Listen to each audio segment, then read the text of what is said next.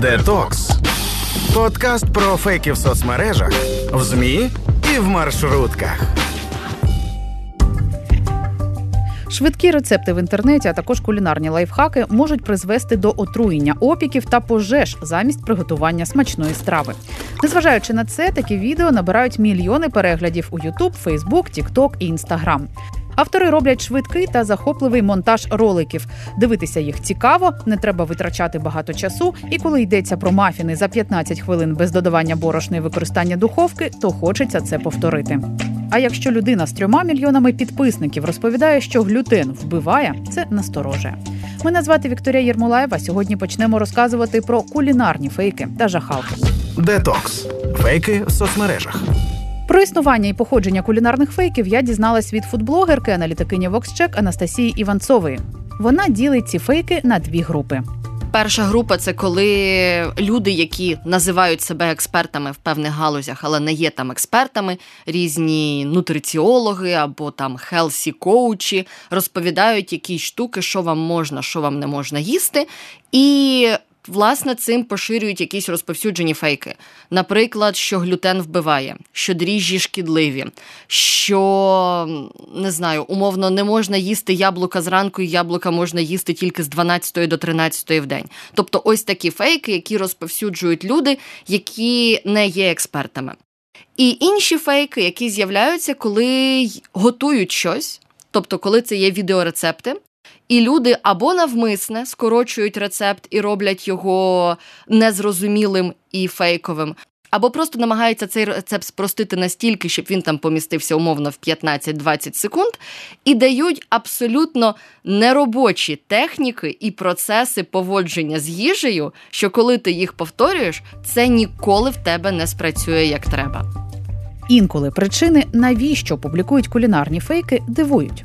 По-перше, це залучення. Якщо ми говоримо про фейкові рецепти, то одні, наприклад, робляться абсолютно незграбно і погано, і відверто погано робляться для того, щоб людина подивилась: ну come on, ви кинули цілу непочищену цибулину в суп, ви кидаєте там, я не знаю, брудний помідор в блендер для того, щоб людина це подивилася обурилася, написала про це коментар зі словами Боже, та навіть я не готую, а я роблю краще. Я розумію, що не можна брудний помідор кидати в блендер.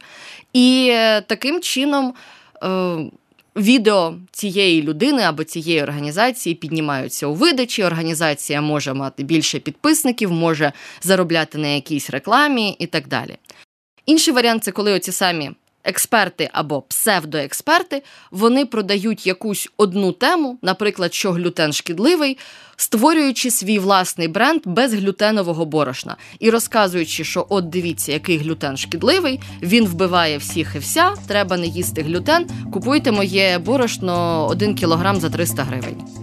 До слова, упередженість щодо глютену дуже активно просувалася в соцмережах декілька років тому. Деякі блогери та окремі сайти сотнями випускали фейки про те, що глютен є небезпечним для абсолютно всіх людей, і треба терміново відмовитись від хлібу. У 2018 році цей міф розвінчували навіть в українському мозі. Лише 1% людей на планеті мусить відмовитися від глютену. Усі інші спокійно і з користю для здоров'я можуть їсти продукти, що містять глютен. Це злаки і похідні від них. Йдеться на сайті Міністерства охорони здоров'я. А футблогерка Анастасія Іванцова дослідила, звідки взагалі взялися жахалки про глютен. З глютеном насправді дуже цікава історія сталася. Я досліджувала, звідки пішло упередження про те, що глютен шкідливий. Ну тому що якби е, людська цивілізація загалом на планеті століттями, тисячоліттями споживає пшеницю в їжу. Ми завжди споживали глютен така хвороба, як непереносимість глютену, клінічна непереносимість глютену, буває рідкісно і найчастіше у тих людей, які історично не споживали багато пшениці. Наприклад, це може бути у східних країнах, які історично споживали більше рису, і їхній організм менш пристосований до розщеплення глютену, ніж там організми людей, які еволюціонували в світі з пшеницею.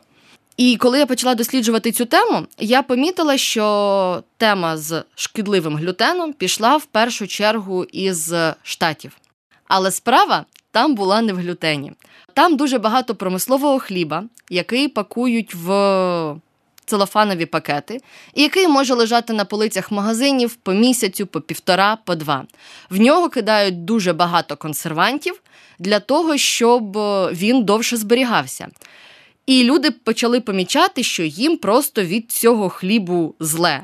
І місцеві хелсі коучі почали розповідати, що це через те, що це пшеничний хліб. От дивіться, крафтовий виробник робить житній хліб або гречаний хліб, або ще якийсь хліб. Люди почали його їсти, і їм там умовно ставало краще, і вони там не відчували якоїсь там важкості в животі чи чогось такого. І звідти почало поступово йти упередження, хоча негативний вплив був не від глютену, а від зовсім інших складових цього хліба. І так воно поступово із сегменту блогерського американського воно перекинулося і на наш загалом сегмент. І зараз я бачу дуже багато упереджень і про те, що глютен шкідливий, і про те, що споживати умовно можна тільки бездріжджовий хліб. Тобто хліб зроблений на заквасці, а це абсолютно неправда, тому що закваска це є дріжджі. Просто це дикі дріжджі. І якось люди, коли говорять, що я не їм бездріжджовий хліб, я їм тільки на заквасці, вони забувають цей момент, що фактично у вас просто різні види дріжджів в хлібі. Так само існує міфологія довкола молока і лактози загалом.